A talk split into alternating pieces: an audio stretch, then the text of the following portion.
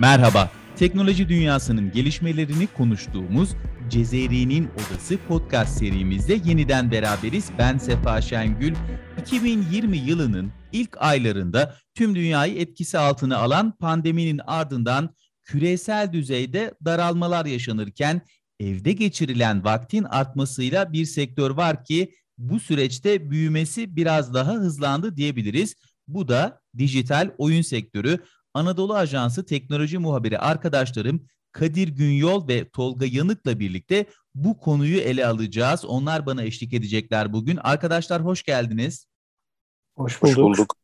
Tabii bir de konuğumuz var. Aslında bugün merak ettiklerimizi kendisine soracağız. Gaming in Turkey Oyun ve E-Spor Ajansı üst yöneticisi Ozan Aydemir bizlerle birlikte. Ee, Ozan Bey sizler de hoş geldiniz. Merhaba, merhaba Sefa Bey. Herkese merhaba. Şöyle başlayalım. Türkiye'de video oyun geliştiricileri 2020 yılında toplamda 2 milyar dolarla aslında en yüksek yatırım oranına ulaşmıştı 2020 yılı için. Geçtiğimiz yıl Türkiye'den e, iki büyük oyun firmasına aynı sektördeki ABD'li bir firma tarafından e, çok yüksek rakamlar ödenerek bir satın e, satın alınmalar gerçekleştirildi. Siz de Gaming in Turkey olarak raporunuzu yayınladınız ki orada da çok önemli istatistik verileri var. Önce sizden şöyle bir dinleyelim bir 2021 yılını, 2021 yılı için yazdığınız bu raporun bize bir değerlendirmesini yapabilir misiniz? Neler var içinde, neler öne çıkıyor? Peki, e, öncelikle beni de konuk olarak davet ettiğiniz için teşekkür ederim. Aslında bu raporu biraz 6 sene öncesine gideyim. Çok kısa hikayesini anlatayım size. Ondan sonra 2021'e e, hızlıca geçiş yapayım. E, bu raporu çıkarmaktaki ana amacımız aslına bakarsanız şirket kurulduğu ilk sene kendi içimizde dataları toplayalım ve kendimizi güncel e, tutalım fikriyle yola çıkmıştık. Ama gün sonunda baktık ki e, bu datalar herkesin e, fayda sağlayabileceği bilgiler olduğu için paylaşalım dedik ve günden güne bu rapor önce 30 sayfadan 100 sayfaya şimdi ise 230 sayfalık bir rapor haline geldi. 2021'e geldiğimiz zaman ise aslında Türkiye ile ilgili hem yurt içinde hem de yurt dışında bu bölgeye ilgi duyan firmaların, markaların ihtiyacı olan bütün e, dataları içinde barındıran bir rapor.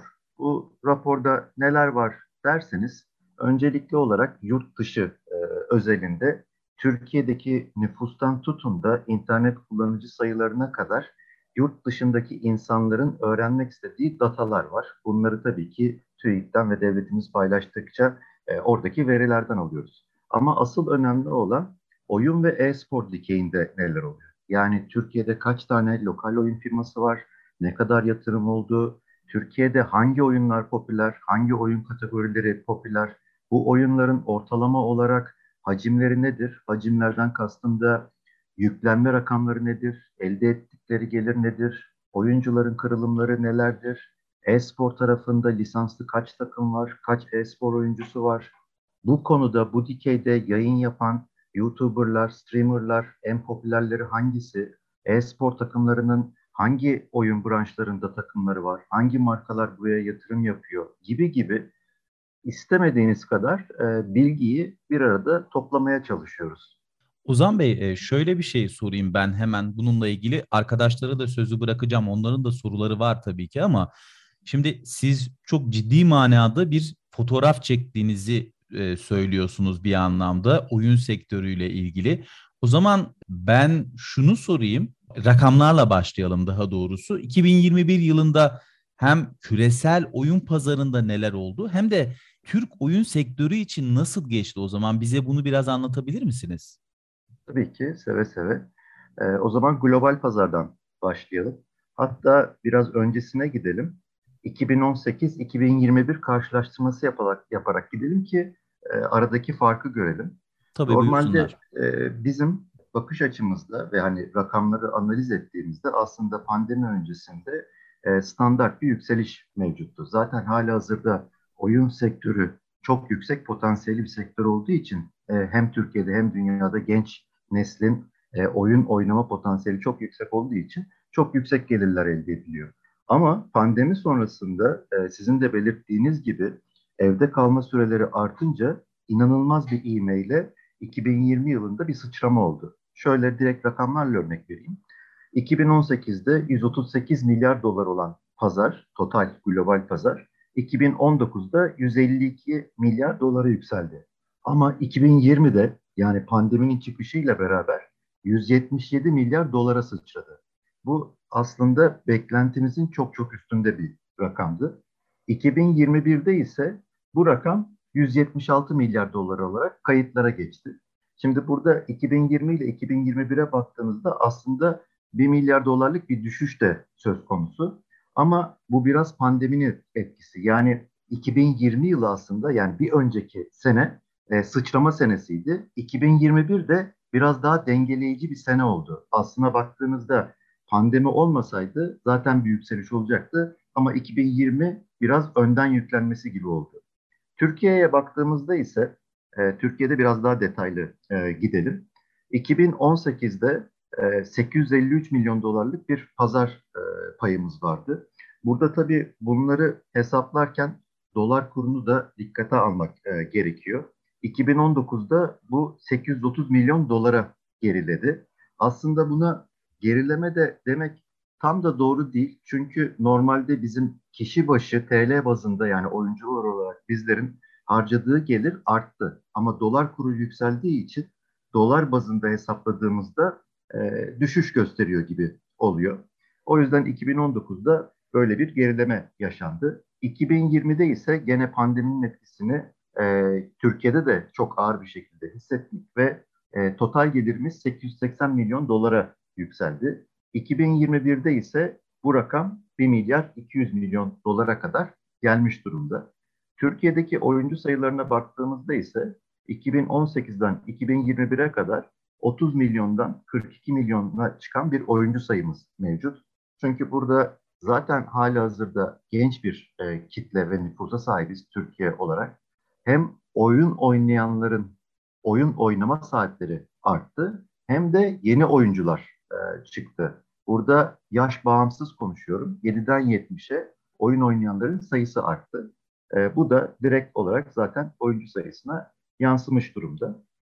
Biraz da kadın erkek oranına baktığımızda bundan 3-4 sene önce bu e, podcast'i beraber yapıyor olsaydık daha maskülen bir e, kitleden bahsediyor olurduk. Ama şimdi baktığımızda neredeyse dengeli.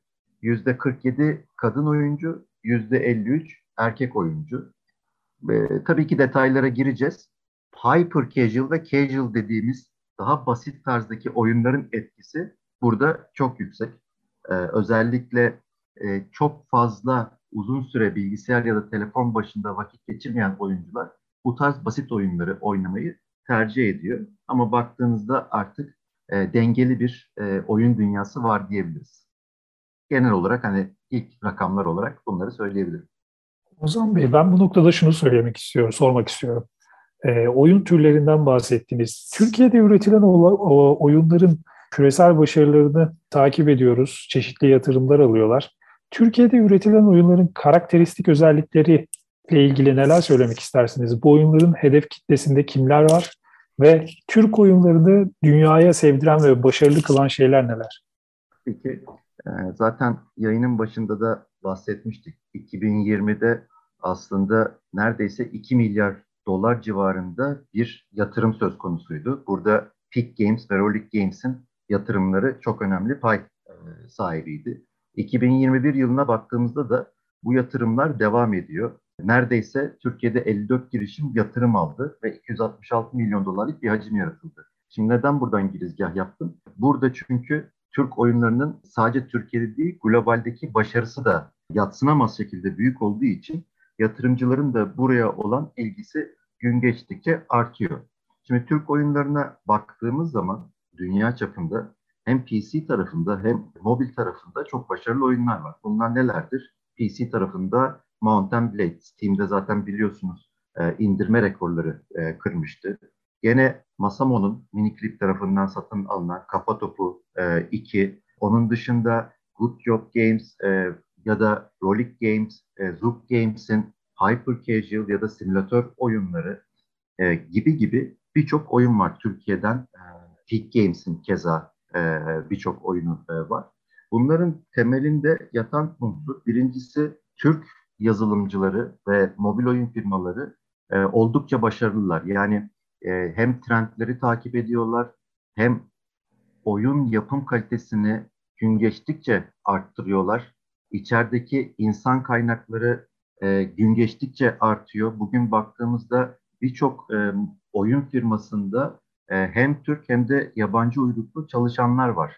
Buradaki ana amaç sadece bölgemize değil, zaten bütün dünyaya açılım yapabilmek için bütün kültürleri bir araya e, toplamak ve oyunlara baktığınız zaman da aslında globalde yapılan e, hiçbir oyundan geri kalır tarafı yok. Eğlence tarafında da, devamlılık tarafında da, e, globale uygunluk tarafında da çünkü bu globale uygunluk çok önemli. Yani sadece Türkiye kültürüne uygun bir oyun yapmış olsalardı o zaman bölgemizle kısıtlı kalacaktı. Ama yapılan oyunların tarzına, türüne e, baktığımız zaman e, neredeyse her yaştan, her kesimden oyuncuya hitap eden e, oyunlar. Hem oynaması kolay, hem anlaması kolay, hem de içinde birçok eğlence unsuru barındırıyor ve sürekli güncelleniyor oyunlar. Aynı globaldeki gibi kendini güncel tutuyor ve güncel tutmasından dolayı da e, birçok pazarda listelere baktığınızda mutlaka ve mutlaka Türk oyunlarını e, görüyorsunuz.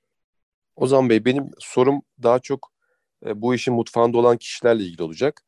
Özellikle yazılımcılar, Türk yazılımcılarla ilgili. Siz Türk yazılımcılığının kalitesini nasıl buluyorsunuz?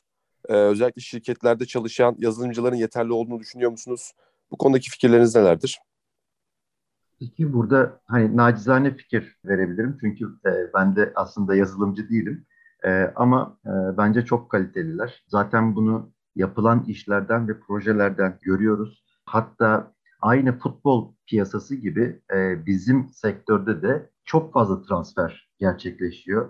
Bu sadece Türkiye içindeki transferlerden bahsetmiyorum. Yurt dışına yapılan transferlerde e, söz konusu büyük oranda. Yani birçok büyük firma bizim Türk yazılımcıları e, kendi bünyesinde e, barındırmak için büyük bir yarış içerisinde. Keza yapılan bu 54 girişime yapılan yatırım da bunun bir göstergesi. Çünkü oyun tarafına baktığınızda bir oyunu yaratırken kemik kadro aslında yazılımcılardan oluşuyor. Yani yazılımcılarınız arka taraftaki inşaatın temelini yapan e, kişiler ne kadar iyiyse oyunlarda o kadar başarılı oluyor. Ve bence bu konuda oldukça başarılıyız. Gençlerimiz de oldukça e, başarılı bu konuda. Yani üniversiteden itibaren buradaki ışığı gördükleri için yazılım tarafında kendilerini çok güzel bir şekilde geliştiriyorlar ve bu geliştirmeyi yaparlarken de trendleri de takip ediyorlar. Trendler nelerdir? Hangi sistem kullanılıyor yazılımda ya da blockchain yapısına uygun neler yapılabilir gibi gençlerle yaptığım her konuşmada gerçekten bilgi dağarcıklarının bu konuda oldukça yüksek olduğunu görüyorum. Ee, ve onların da gelecekleri aynı şimdiki yazılımcılar gibi çok parlak gibi gözüküyor. Bu konuda eğitim sistemiyle oyun yazılımı arasında bir şey oldu mu? Yani e, bir oyun yazılımcısı olmak isteyen bir gencin eğitim alması ne derece kolay Türkiye'de ya da buna uygun bir eğitim sistemi geliştirilebildi mi? Özel veya e, kamu alanında soruyorum. Tabii ki e, burada zaten aslında e, raporumuzda da bahsettik. Hatta Bahçeşehir Üniversitesi'nden Güven Hocam da bize sağ olsun bu konuda destek oldu. Türkiye'de bugün baktığınızda e, üniversitelerde oyun sektörüne yönelik birçok eğitim bulunmakta. Bunlar hem seçmeli lisans dersi olabiliyor, yüksek lisans programları olabiliyor, sertifika programlarına kadar birçok üniversitede oyun üzerine, oyun yazılımı üzerine e, birçok dersler ve bölümler mevcut. E, bu şu bakımdan önemli. As, akademik olarak da bilgiyi artık elde edebileceğimiz üniversitelerimiz mevcut. Tabii ki teoride elde edilen bilgilerin pratikte de öğrenilmesi bir o kadar önemli. Bu noktada da işte Türkiye'deki oyun firmalarının çoğalması gençler için çok büyük bir şans. Ben hep aynı şeyi söylüyorum. Yani eğitim çok önemli. Mutlaka alın ama işin mutfağında da pişmeleri gerekiyor. Eğitimde aldıkları bilgileri öğrenebilecekleri en iyi yer oyun firmalarında gerekirse stajdan başlayıp çalışmak A'dan Z'ye sadece yazılım değil diğer departmanlarla da beraber çalışıp yani bir yazılımcı yazılımı yaparken pazarlama tarafı neye dikkat ediyor? İllüstratör neye dikkat ediyor? İşte product manager dediğimiz oyunun tasarımını çizen, e, yazan kişi neye dikkat ediyor? Hepsini öğrenebileceği yer aslında işin mutfağı. Yani hem artık Türkiye'de teorik olarak hem de pratik olarak e, bu işi gençler eğer ki takip ederlerse çok rahat bir şekilde kendilerini geliştirebilecekleri fırsatlara sahipler. Ozan Bey, ben bir şey sormak istiyorum. Şimdi e, raporu incelerken önemli bir kısmını da e-sporun oluşturduğunu gördüm. Şimdi e-spora baktığımız zaman Türkiye'de öyle bir ortam oluştu ki ben 35 yaşındayım ve Y kuşağını temsil ediyorum. E, ama Z kuşağı yine bu kuşak muhabbetleri çok yapılıyor bu son dönemlerde fakat ama özellikle daha genç yaştaki kullanıcıların, oyun severlerin e, e-spora yöneldiğini görüyoruz ve artık biraz daha işi ciddiye alıyorlar. E-spor takımları kuruyorlar. E, Türkiye'de de böyle bir kültür oluşmaya başladı yakın zamanda. E-sporun oyun sektörüne olan etkisi ve gelişimine olan katkısını nasıl görüyorsunuz? Bir federasyonun kurulmasına kadar ilerledi bu süreç. Tabii ki dünyada hem Avrupa'da hem de Amerika'da daha doğrusu bu iş çok profesyonel boyutlarda yapılıyordu ve Türkiye'de buna e, çok rahat bir şekilde ayak uydurdu. Oyun sektörü nasıl gelişti? Oyun sektörü kendini e-spora göre geliştiriyor mu? Şöyle bir genel bir değerlendirme yaparsak nasıl görüyorsunuz durumu? Tabii ki aslında e-spora ben hep e, bizim sektörün parlayan yıldızı diyorum. E, bizim sektöre baktığınızda içeride birçok element var. Buradan girizgah yapayım, e-spora geçiş yapayım. E, bizim sektöre baktığınızda temelinde oyun yapımcıları, oyun yayıncıları, distribütörler, hardware, software şirketleri, IT şirketleri, ödeme şirketleri, işte canlı yayın platformları, içerik platformları, buraya yatırım yapan markalar gibi birçok e, segment bulunuyor. E, bu segmentlerin hepsi oyuncular için zaten kendini geliştiriyor. E-spor ise gene kendi içinde segmentleri olan oyun sektörünün parlayan yıldızı. Şimdi e-spor tarafına baktığımızda sizin de söylediğiniz gibi Türkiye'de artık bir e, TESFED, e, e-spor federasyonumuz var. Bu e, bizler için de gençler için de çok önemli. Çünkü devlet nezdinde de bu işin ne kadar ciddiye alındığını gösteriyor. Ve bugün baktığımızda yani 2021 sonu ile e, itibariyle baktığımızda Türkiye'de lisanslı olarak 8126 tane e-spor oyuncusu e, bulunuyor ve bunun 2467'si kadın. 165'in üzerinde de profesyonel e-spor takım var.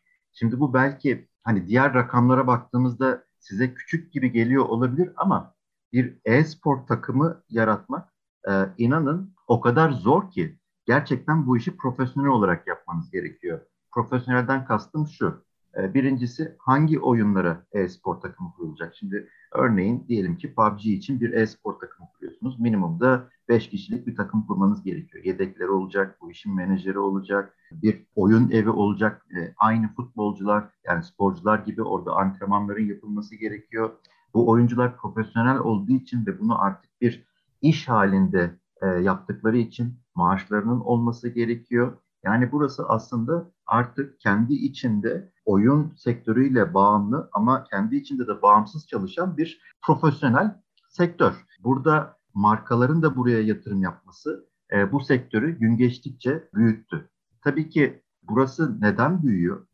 Gençler artık günümüze baktığınızda televizyondan daha çok e, dijital ekranlar önünde film, müzik ya da streamerları izlemeyi tercih ediyor.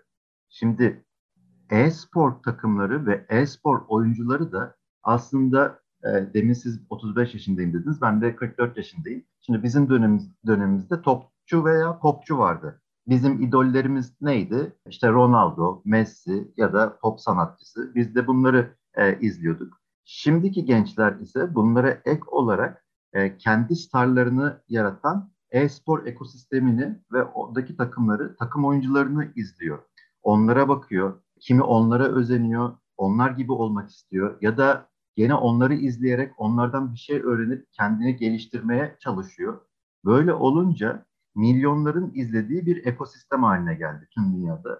Türkiye'de de baktığımızda artık tabii ki pandemi dolayısıyla şu anda offline etkinlikler 2-3 sene ara verildi ama yavaş yavaş tekrardan başlayacak. E, offline etkinlikler ara verilmesine rağmen online'daki turnuvalara, turnuva finallerine baktığımızda kimi zaman 70 bin, kimi zaman 100 bin, 150 bin anlık izleyicilerin, unique izleyiciden bahsediyorum, maçları izlediğini görüyorsunuz. Yani bu e, üç tane stadın dolmuş halini düşünün. O kadar genç bir maçı izliyor ve bu maçı sunan gerçekten profesyonel spikerler var, yorumcular var, analiz masası var. Artık burası bildiğiniz futbol gibi kendi halinde dönen, kendi ekosistemini yaratmış, kendi ekonomisini yaratmış bir sistem halinde. Ve tabii ki burada hem gençler için e, fırsatlar e, olduğu için, hem markalar için fırsatlar olduğu için, hem de oyun firmaları için fırsatlar olduğu için e-spor ekosistemi ister istemez e, kendi kendine e, büyümeye devam ediyor. Hem Türkiye'de hem de globalde. Ozan Bey bu noktada e-sporla birlikte tabii anmamız gereken bir diğer unsur da oyun yayıncıları. Şimdi Hı-hı. kendi açımdan baktığım zaman e, oyun yayıncılarını çok takip eden birisi değilim. Ama burada çok ciddi bir ilginin olduğunu görüyoruz özellikle e, genç nesilde.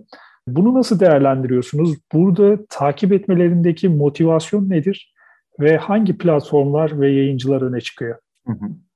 Platformlardan başlayalım e, isterseniz. Zaten Türkiye'ye baktığınız zaman e, Türkiye gerçekten bir sosyal medya ülkesi.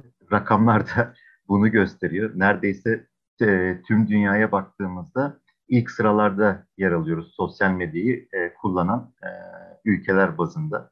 Şimdi platformlara bakarsak Twitch TV, YouTube, e, Facebook Gaming bunlar ilk akla gelen ve en çok kullanılan streaming kanalları. Ama bununla beraber mobilde de artık e, biliyorsunuz bir TikTok gerçeği var. E, 20 Türkiye'de 27 milyon aktif kullanıcısı var ve artık burası sadece video çekmenin dışında girip baktığınızda neredeyse her 5-6 videodan birinin canlı yayın olduğunu görüyorsunuz. E, şu anda Türkiye'de e, yatırımları devam ediyor mu, etmiyor mu tam emin olmamakla birlikte işte D-Live, Nimo TV gibi yine mobil platformlar var. Ama tabii ki hani ilk akla e, gelenler ve en çok kullanılanlar şu anda e, Twitch TV, e, YouTube e, ve Facebook Gaming diyebiliriz. Şimdi e, burada farklı temel nedenler var gençlerin e, izlemesiyle ilgili. Birincisi bir sevgi ve bir bağ var o influencerlarla izleyicileri arasında. Bunu zaten çok rahat bir şekilde hem canlı yayınlarda yaptıkları yorumlar hem de sonrasında aşağıda yazan yorumlarda çok rahat hissedebilirsiniz. Yani bu öyle bir sevgi ki hemen koruma altına alabiliyorlar e, kendi sevdikleri yayıncıları ve onlara e, laf ettirmemeye e, çok büyük gayret gösteriyorlar.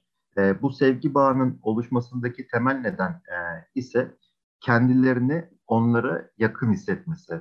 Bakın şöyle bir gerçek var. Bizim zamanımızda tabii ki bu kadar e, dijital güç olmadığı için biz ünlüleri televizyondan izliyorduk. E, ama onlara bu kadar erişim olanağımız yoktu. Yani ben e, Tarkan'a gidip e, abi çok güzel şarkı söylüyorsun dediğimde onun bana cevap verme şansı herhalde bir milyonda birdi bizim dönemimizde. Ama şimdi gençler yayıncılarla çok rahat bir şekilde etkileşime girebiliyorlar. Bu çok önemli bir etken. Çünkü yayıncının ona verdiği bir cevap bile onu çok mutlu ediyor.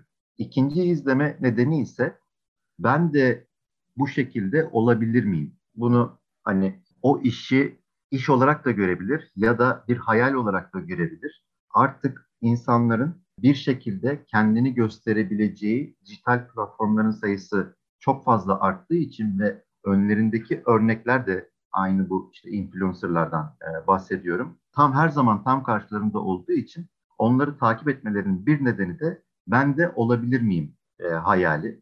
E, çünkü baktığımız zaman influencerlar yani işini düzgün yapan influencerlar e, oldukça güzel paralar da kazanabiliyorlar. Oldukça yoğun çalışma saatleri var tabii ki. E, ama e, bu gençler için tabii ki bir motivasyon kaynağı. E, bir diğer izleme motivasyonu ise e, aynı aslında e, bir film izler gibi, ya da TV'de bir reality show izler gibi influencerları izliyorlar. Bu her influencer için geçerli değil ama özellikle Twitch TV'de, YouTube'da ya da Facebook Gaming, Facebook Gaming'de yapılan yayınların bazılarına baktığınızda orada sohbet havasında geçiyor, bir konu konuşuluyor, o konu hakkında tartışmalar yapılıyor, e, o tartışmalara bütün bu izleyiciler katılabiliyor. E, bu da ayrı bir motivasyon kaynağı. E, Ozan Bey ben son olarak vaktimizde çok kalmadı ama Metaverse ile ilgili bir soru sormak istiyorum. Tabii Biliyorsunuz ki. Metaverse e, son dönemde çok tartışılıyor.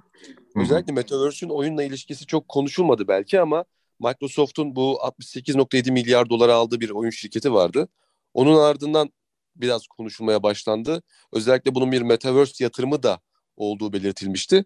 Siz özellikle bu Metaverse ve oyun ilişkisine baktığınız zaman nasıl değerlendirmek istersiniz? Peki e, çok güzel bir e, soru. E, ben de cevaplamayı çok istiyordum bunu. Şimdi isterseniz hatta şöyle yapalım. Oyun sektörünün geleceği nereye gidiyor gibi bir soruyla tamamlayalım bunu.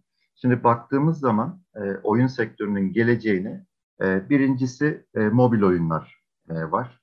Çünkü mobil oyunlar zaman ve yer bağımsız oynanabildiği için hem Türkiye'de hem globalde pazar payına da baktığınız zaman inanılmaz bir şekilde büyüyor. Mobil oyunların büyümesine karşın e, PC ve konsol oyunlarında AAA dediğimiz üst kalite oyunlar yani mobil oyunlarla rekabet edebilmek için artık PC ve konsolda da örneğin son Elden Ring çıktı. E, çok üst düzey oyunlar çıkıyor.